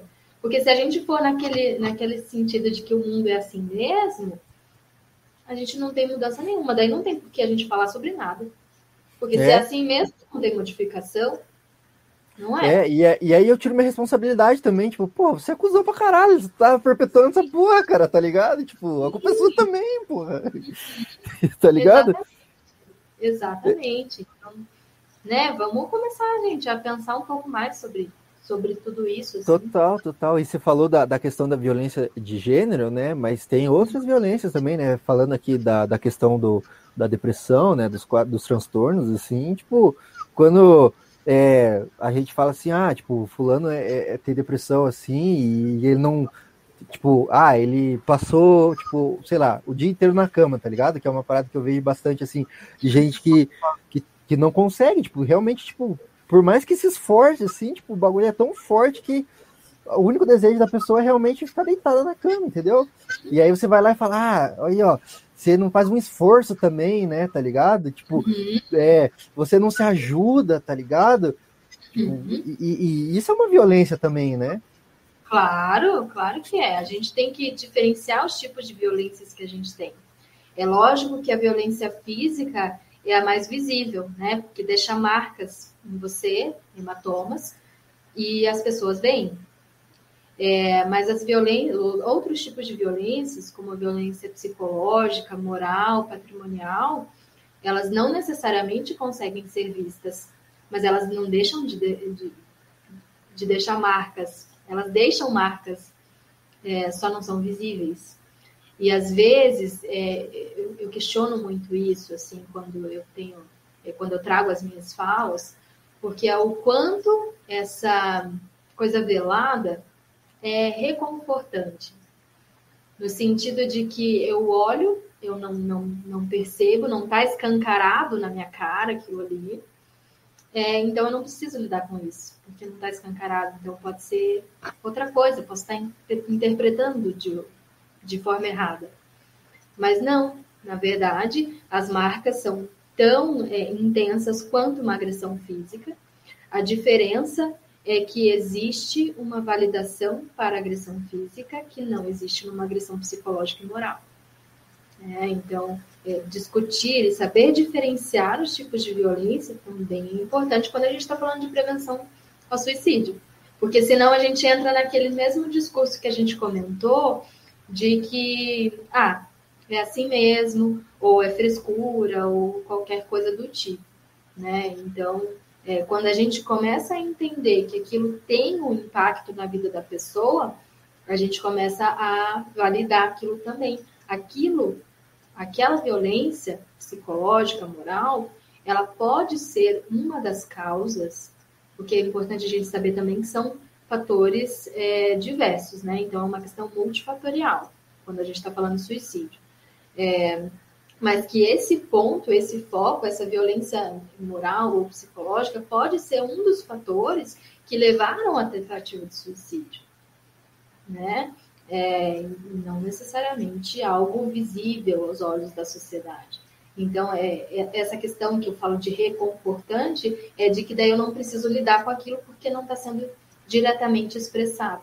Né? Apesar de que agora, graças a Deus, a gente tem uma criminalização também da violência psicológica. Né? É, ela é mais difícil de se, não, não digo diagnosticar, mas de, de se perceber mesmo. É, mas alguns discursos a gente tem que começar a questionar também, que é tipo, em briga de marido e mulher, ninguém mete a colher. A gente mete a colher, sim, senhor. Se precisar meter qualquer outra coisa, a gente mete também. Entendeu? Porque não, não existe isso, gente. Isso é um pensamento tão retrógrado, sabe? É tão ai, milenar, assim, que você fala, meu Deus, como é que em 2021 eu tô pensando assim, sabe? Poxa, gente, é, é, é questão de, de respeito mesmo, de validar as pessoas, não tem outra forma de eu expressar isso para vocês. É, isso, é essa carência do mundo, é essa carência que a gente tem que suprir. É respeitar o direito do outro ser respeitado. É isso. Ponto. Que é o que o filme traz muito, né? O é isso. O que, o que o Coringa traz, né? Essa questão do, de vários fatores, como você colocou, multifatorial, assim, não só a doença do, do, do, do Arthur, né? Não só, mas tudo isso, o desrespeito que ele sofre, o jeito como as pessoas olham de cima para baixo para ele, sim, tá ligado? Como as pessoas o excluem ele, e não só as pessoas indivíduos, assim, mas a sociedade como um todo, tá ligado? Como ele é jogado pro gueto também, né, da sociedade, né? Uhum. Eu acho é, curioso, assim, porque bem no, no início, da, nos primeiros cinco minutos do filme, aparece justamente isso que a gente está discutindo onde ele está, é, se você trouxer um espectro social, a gente está falando que se você não se encaixa num determinado padrão, você pede para ser desrespeitado. Que é exatamente o que acontece. Então, quando os meninos vão lá, pegam a, a placa que ele está no trabalho dele ali, fazendo a divulgação da loja, e eles pegam a, a, aquela placa, saem correndo, e não sei se você teve a mesma percepção que eu, mas eu fiquei angustiada com, com, com a angústia dele, que ele, naquela corrida que ele tem dia atrás, é, para mim ficou muito perceptível que é a vida dele, ele está correndo atrás da vida dele, do, do, do desejo dele, do, sabe? É, de tudo que ele é, porque na verdade o, o trabalho, por muito tempo, no filme, foi quem ele era. Ele era o trabalho dele, ele era o palhaço. É, então ele, ele montou toda a característica dele e se transformou no vilão que ele se transformou por conta do trabalho que ele tinha como, como palhaço. Então aquilo era parte da identidade dele. E, e essa corrida, essa angústia que ele demonstra, é justamente isso. É, você está tirando quem eu sou, você está tá levando embora quem eu sou. É, e isso é muito forte, né? E, e assim, um, um tempo depois, tem uma reunião com o chefe dele e ele é culpabilizado pelo letreiro que ele perde é, e ele tem que pagar. É, ele tem que pagar por esse letreiro. Mesmo ele expressando que ele fala, eu fui agredido. E o cara falou assim, dane-se, foda-se, não tô nem aí. E, e, e a, o que a gente não percebe é que a gente faz isso. É difícil falar isso é, porque escancara, mas a gente faz isso. A gente negligencia a dor do outro o tempo inteiro. A gente é, fala, ah, tipo, não é problema meu, o outro que resolva. Sei lá, tô nem aí. A gente faz isso.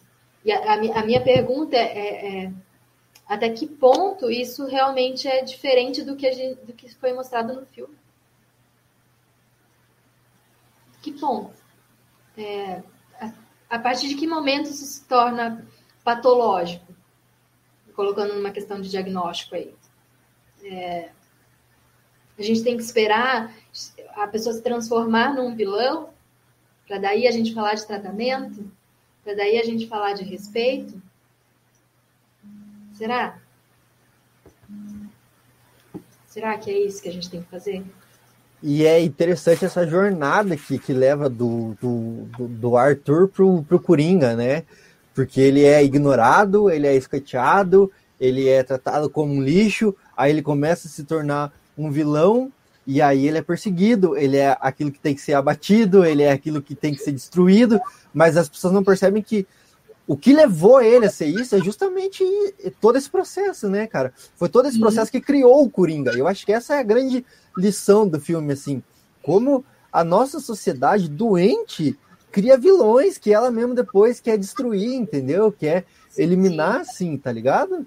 Sim. Eu acho que no filme, o, o primeiro sinal que a gente tem é, em termos de, de fatores de risco, de fato, é a banalização da, da saúde mental, como eu coloquei, mas na cena em que ele está no metrô com é, brincando com a criança, sabe?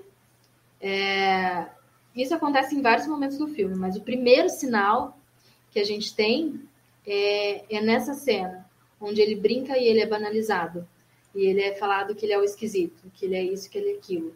E isso é, é continuação daquela cena do diário, onde ele expressa abertamente, assim, eu vou até eu vou pedir licença para trazer a, o que ele realmente fala. É, ele fala assim: espero que a minha morte renda mais do que a minha vida. Em seguida, ele fala: eu só não quero mais me sentir tão mal. E a assistente social não faz nada. Ela não ouve, ela não valida. Ela simplesmente. E isso ele traz também numa outra cena, é, ele fala isso para ela, expressa ele, você nunca ouve, você já tem o teu roteiro e você segue o teu roteiro e você não escuta o que eu estou falando.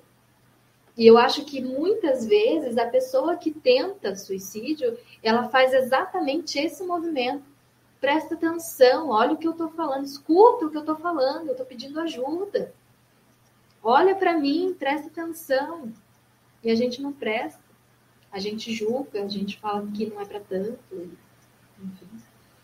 É, então, acho que, que esses fatores estressores começam aí, essa, essa questão multifatorial que a gente fala, é, se intensifica um pouco aí.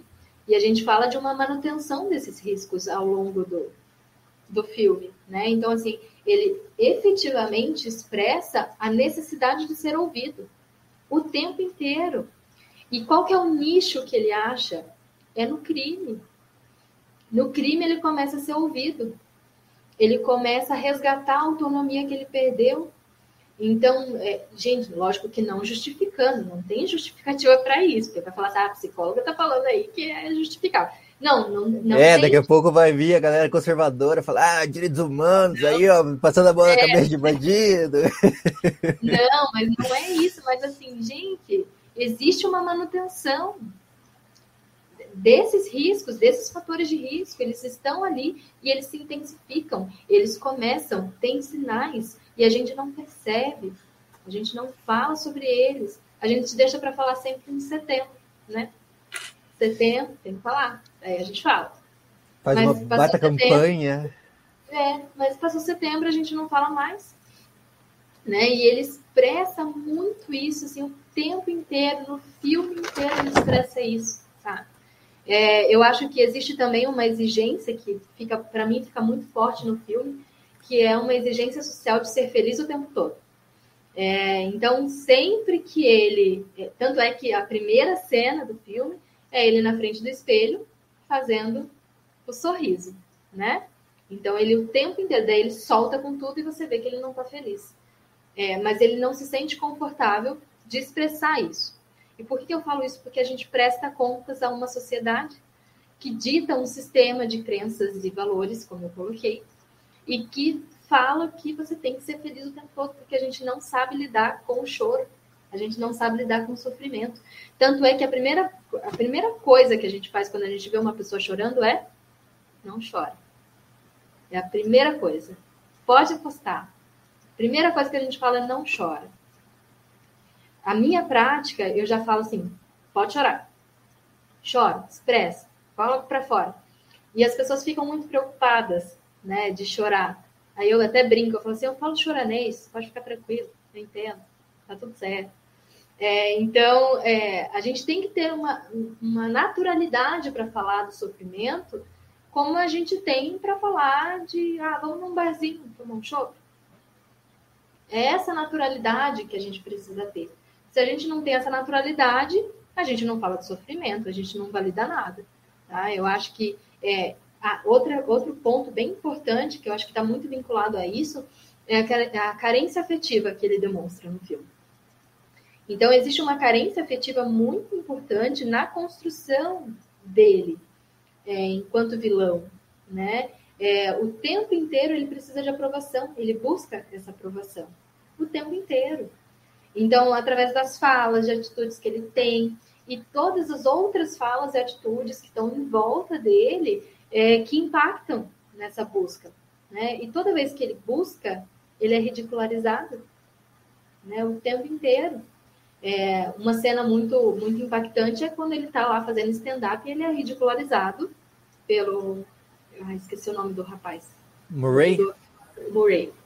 Do Murray lá. Então, é, que ele está ali, enfim, ele é ridicularizado o tempo inteiro. E tem uma cena muito forte também que ele abraça uh, o Murray lá, fala, e o Murray expressa que ele era o filho que ele gostaria de ter. E aquilo para ele é muito forte, porque ele sempre foi o homem da casa, ele expressa isso. Ele fala assim, desde que eu nasci, eu sou o homem da casa. É, e assim, a, a, os outros convidados lá do auditório validam o que ele fala. Porque o apresentador falou primeiro que ele foi o homem da casa. Então, é, algo que, que a gente precisa falar é sobre o impacto dessas constantes violências que acontecem e, e que se intensificam. Né? Então, existe uma manutenção dessa violência como um mecanismo para propagação dessa violência, dessa agressão. Né? É, eu acho que algo muito importante da gente colocar, e eu acabei falando um pouco sobre isso, é a importância de ter a educação em sexualidade, né?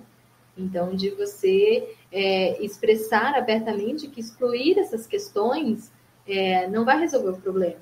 Né? O fato da gente não falar sobre saúde mental, não falar sobre é, educação e sexualidade, não vai fazer essas questões desaparecerem. Elas estão aí, elas aparecem pelos meios de comunicação que vier. A diferença é que a pessoa pode ter uma orientação para isso acontecer, para todas essas questões, ou não. E aí a gente achar que as pessoas vão aprender sozinhas. E é isso que eu fico de cara com a galera conservadora, assim, desculpa te cortar. Não, pode falar. E é isso que eu fico de cara com a galera conservadora, assim, que acha que, tipo, ah, não pode falar dessas coisas, é tabu, como se isso não fosse inerente às pessoas, como se elas não fossem procurar essas respostas em algum lugar, entendeu? E aí, uhum. pô, você quer que as pessoas cresçam, tá ligado? E desenvolvam super problemáticas, super traumatizadas, se ferindo e ferindo outras pessoas, ou você quer que a gente sente, tenha uma conversa, tipo, madura e resolva essas questões e fale, cara, existem comportamentos que são tóxicos, existem comportamentos que não são aceitáveis, tá ligado? E, e uhum. tudo bem você se sentir assim, mas vamos lidar com as questões, tá ligado? Pra gente poder ser adulto saudável, entendeu? Porque tá cheio de adulto traumatizado aí que acha que tá de boa, tá ligado? Exatamente. Eu acho que assim, é, o que embasa a minha fala na cena do filme em relação à falta de, de educação em sexualidade é o fato de é, aquela cena é, do metrô com os casos, três rapazes que ele é, mata, né? Então, assim, o que, que acontece? É, nessa cena, se vocês verem o que aconteceu de fato, ele foi se posicionar da maneira errada, mas ele se posicionou contra uma agressão contra uma mulher.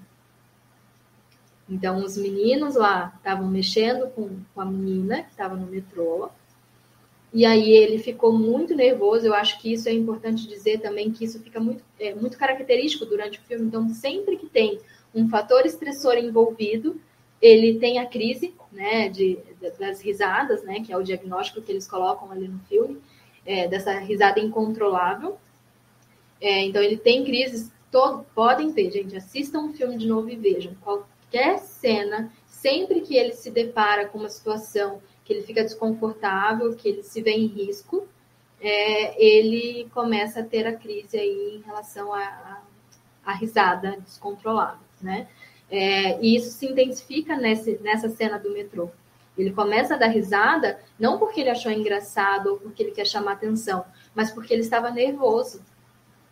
Ele viu que ele estava chamando atenção ali daquelas pessoas e ele não queria mas ele quis se posicionar. Então, a, partir do momento que ele se posicionou, ele foi agredido novamente.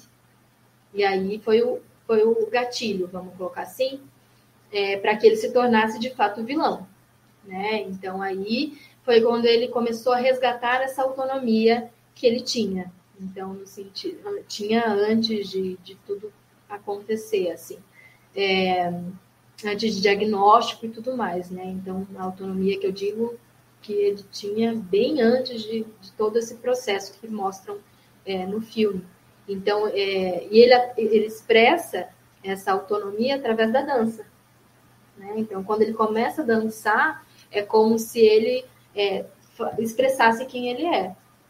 Então, eu sou assim, eu tenho liberdade de ser quem eu sou é, novamente, não, não é o correto, mas é a forma que ele encontrou de se expressar, né? de, de falar sobre, sobre tudo, todos esses fatores estressores que estavam acontecendo com ele ali.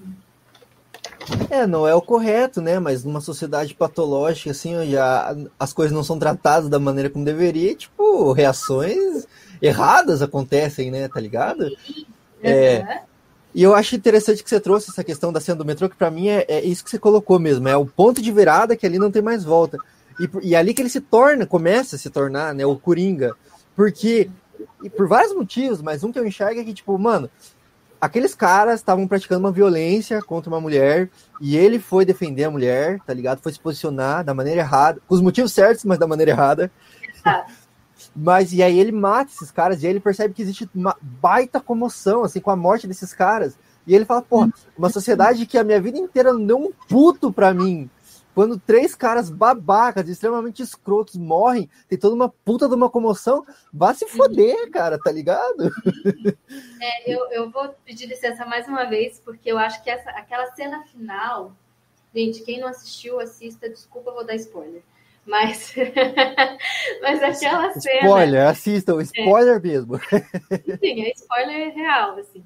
Mas a, a última cena é, do filme, que, em que ele faz a entrevista, que ele se encontra lá com o apresentador e, e ele relata que ele matou os rapazes lá do, do metrô, ele traz um discurso tão potente, mas tão potente que eu, eu gostaria de ler, porque eu acho que é, embasa toda essa discussão que a gente está fazendo aqui. Tá?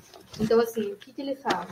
Ele fala: todos vocês, o sistema que sabe tudo, vocês decidem o que é certo e errado. Da mesma forma que vocês decidem o que tem graça e o que não tem. É, daqui, dali um tempinho ele fala: se fosse eu morrendo na calçada, vocês passariam por cima de mim, passariam, passam todo dia por cima de mim e não ligam para mim. Thomas Wayne, é, desculpa, mas esses caras, só porque o Thomas Wayne foi chorar por eles na TV, é, fazem com que vocês façam, é, tenham essa comoção. E em seguida ele finaliza. Você já viu como é lá fora, Murray? Por acaso você sai do estúdio? As pessoas só gritam e berram umas com as outras. Ninguém nunca é educado. Ninguém pensa em como é estar no lugar do outro cara. Então, para mim, esse é um discurso muito potente em que ele fala e expressa abertamente que é, ele é uma pessoa que não tem validação nenhuma. Que se fosse ao contrário, não teria a repercussão que teve com o caso. E é o que a gente vê hoje, em 2021. Tá? Então, por isso que para mim é muito presente, é muito potente isso, porque quando você para para pensar, poxa, ele falou isso aqui, mas realmente existe uma marginalização de todos. É, não é de um personagem, não é de um vilão, são de pessoas. Pessoas que às vezes não têm muita oportunidade, pessoas que são negligenciadas por uma banalização de, e falta de conhecimento do que é saúde mental, do, que, do impacto desses diagnósticos na vida da pessoa, é, mas elas são negligenciadas, elas são marginalizadas o tempo inteiro. É, então, acho que, que esse recorte sobre, ter, sobre ele ter encontrado uma validação no crime e na suposta aprovação aí da namorada, né? Que, que entra muito isso, que ela fala exatamente o que ele quer ouvir, a hora que ele quer ouvir, ela faz gestos que ele quer encontrar.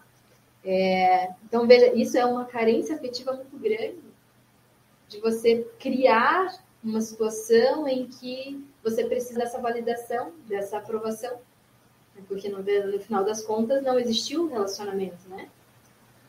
entre ele e a mulher. Isso foi tudo da cabeça dele. Né? Foi uma construção que ele precisou, foi um mecanismo de defesa que ele usou para ter a aprovação de ser quem ele é. Né? Então, isso para mim é muito impactante. Eu acho que é muito forte se você parar para realmente pensar em o que, tá, o que, que eles estão ensinando na entrelinha, o que, que ele está dizendo né, nessas entrelinhas. Né? Sim. E nesse final nem é nem tanto entre linha, né? Tipo, é, é um discurso potente. E que, que nem você falou, cara, a gente encontra respaldo na realidade, assim, tá ligado?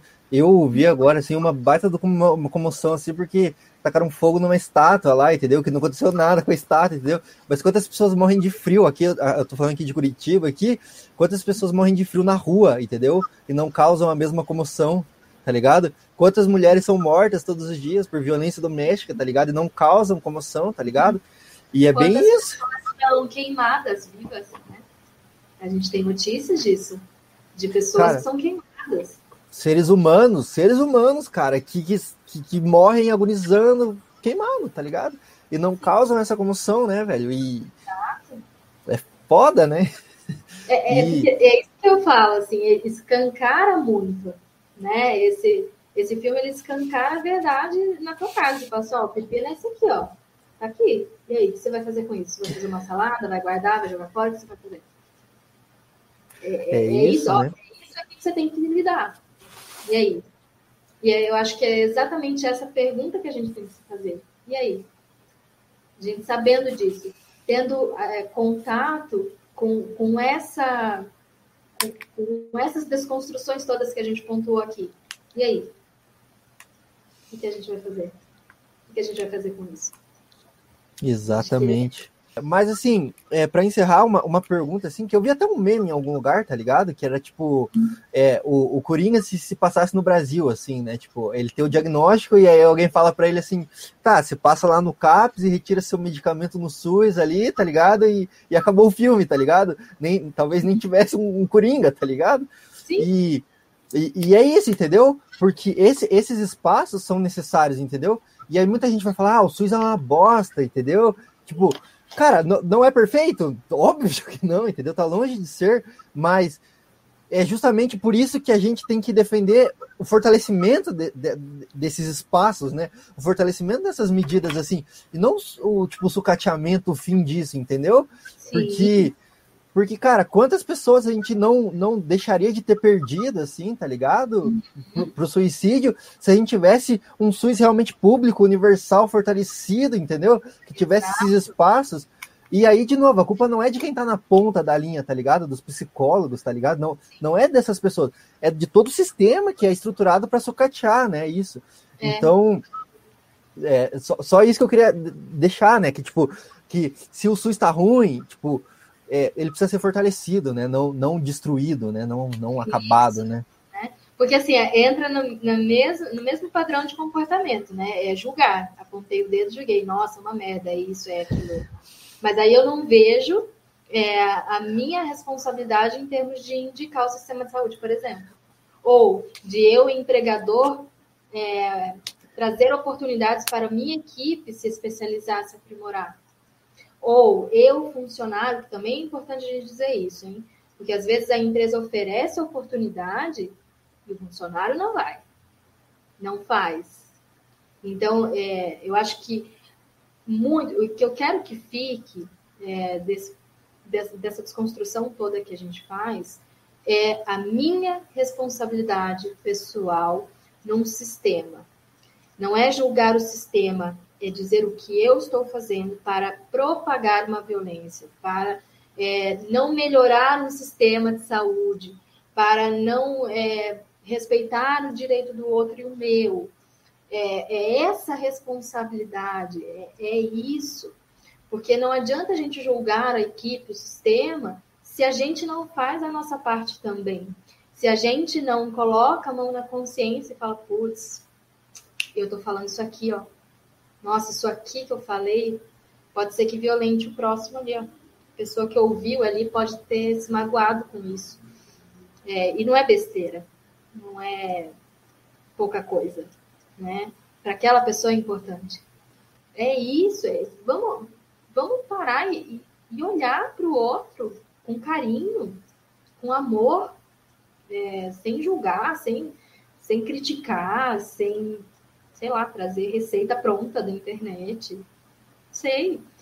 Vamos, vamos, vamos ser mais humano.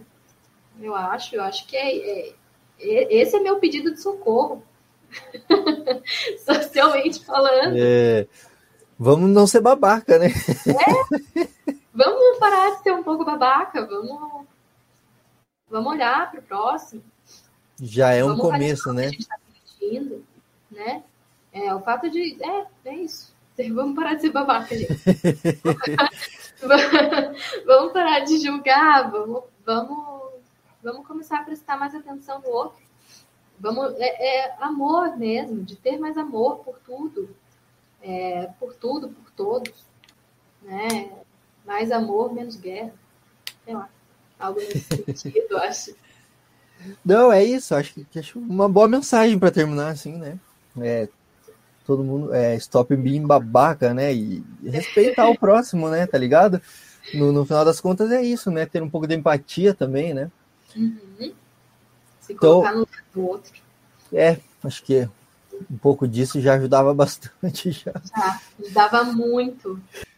Acho que, cara, esse papo aqui foi muito massa. Eu, que não falei, assim, enquanto eu tava ouvindo você falar assim, eu tava pensando assim, porra, eu sou um, um babaca, né? Porque às vezes a gente reproduz coisas assim, mesmo que nem eu falei, assim, tipo, não é que é, a gente quer ser babaca com as pessoas, assim, né? Mas acontece, tá ligado? A gente foi ensinado assim, então é um processo de desconstrução mesmo, né?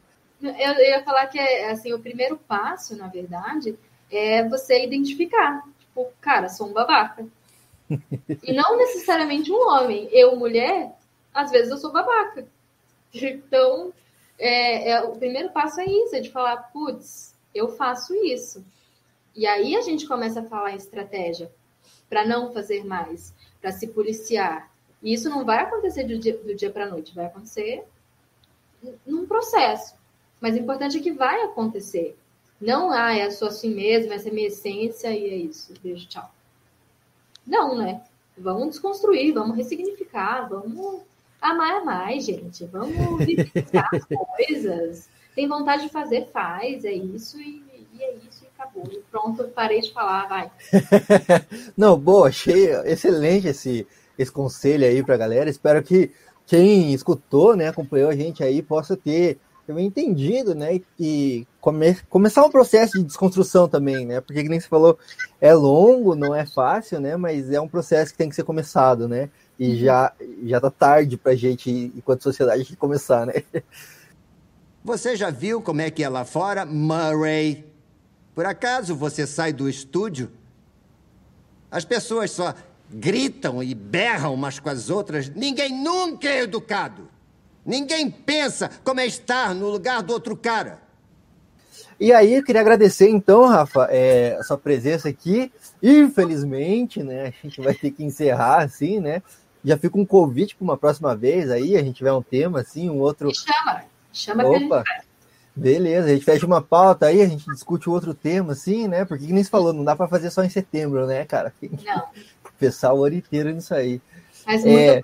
obrigada, tá, pelo convite. Fiquei muito feliz de, de participar. Eu acho que o meu papel enquanto sexóloga também é isso, é também ocupar cada vez mais espaços para a gente naturalizar esse discurso, é, não vincular a sexualidade somente a sexo ou a comunidade LGBT, né? Porque, como eu falei, é, é algo de todos nós. Todos nós temos nossa sexualidade é, vigente e inerente, né? Então, é, eu tenho a minha forma de me relacionar, você tem a sua, e isso nada tem a ver com orientação sexual ou com identidade de gênero ou nada disso, mas é um papel é, que a gente tem que assumir, que a gente tem que ter uma responsabilidade pessoal. Então, muitíssimo obrigado por esse espaço de fala. Eu sei que eu falo bastante, mas, mas é, eu acho que é isso. Assim, eu, eu fiquei muito contente com com o convite e me coloco à disposição. Qualquer tema que você queira falar, me chama que a gente faz, a gente fala, não tem problema nenhum. Top, top, top. Assim que é massa. E, o que você falou, é importantíssimo esse papo aí, porque muito marmanjo também se achando o máximo, aí não manjando nada, nem da própria sexualidade, nem da dos outros aí, sendo extremamente frustrado. Ah, é isso. É... É... Então é isso, tá, Rafa? Obrigado. Obrigado também para você que ouviu essa bagaça aqui, acompanhou a gente até o final aí, esse humilde podcast, né? Vou deixar aqui de novo meus recados clássicos. Acesse o nosso site, tem muito artigo de opinião, muita resenha crítica, muita coisa arada lá para você entrar e se, se aventurar aí, cara, nesses papos viajados aqui da minha cabeça, né? Mas importantes. É, arroba do Talks também no Instagram. A gente tá no Twitter, mas no Instagram a gente tá focando mais, tá? Então entrem lá. E é isso, né? Spotify, Deezer, Google Podcast, iTunes, onde você escuta podcast, a gente tá lá com os nossos conteúdos. E se você tá no YouTube, né? Claro, não se esquece de dar o like aí, tá? Curtir, compartilhar, comentar. Se inscreve aí, ativa a sinetinha, né? Para o YouTube saber que você curtiu mesmo, assim. E dá aquela moral no nosso algoritmo, né? Que é importante aí, né? Para quem cria conteúdo para interweb é essencial. Então é isso, tá? Obrigado de novo, Rafa. Obrigado a todo mundo que assistiu. E é isso. Um abraço, galera, e até a próxima! Tchau, tchau.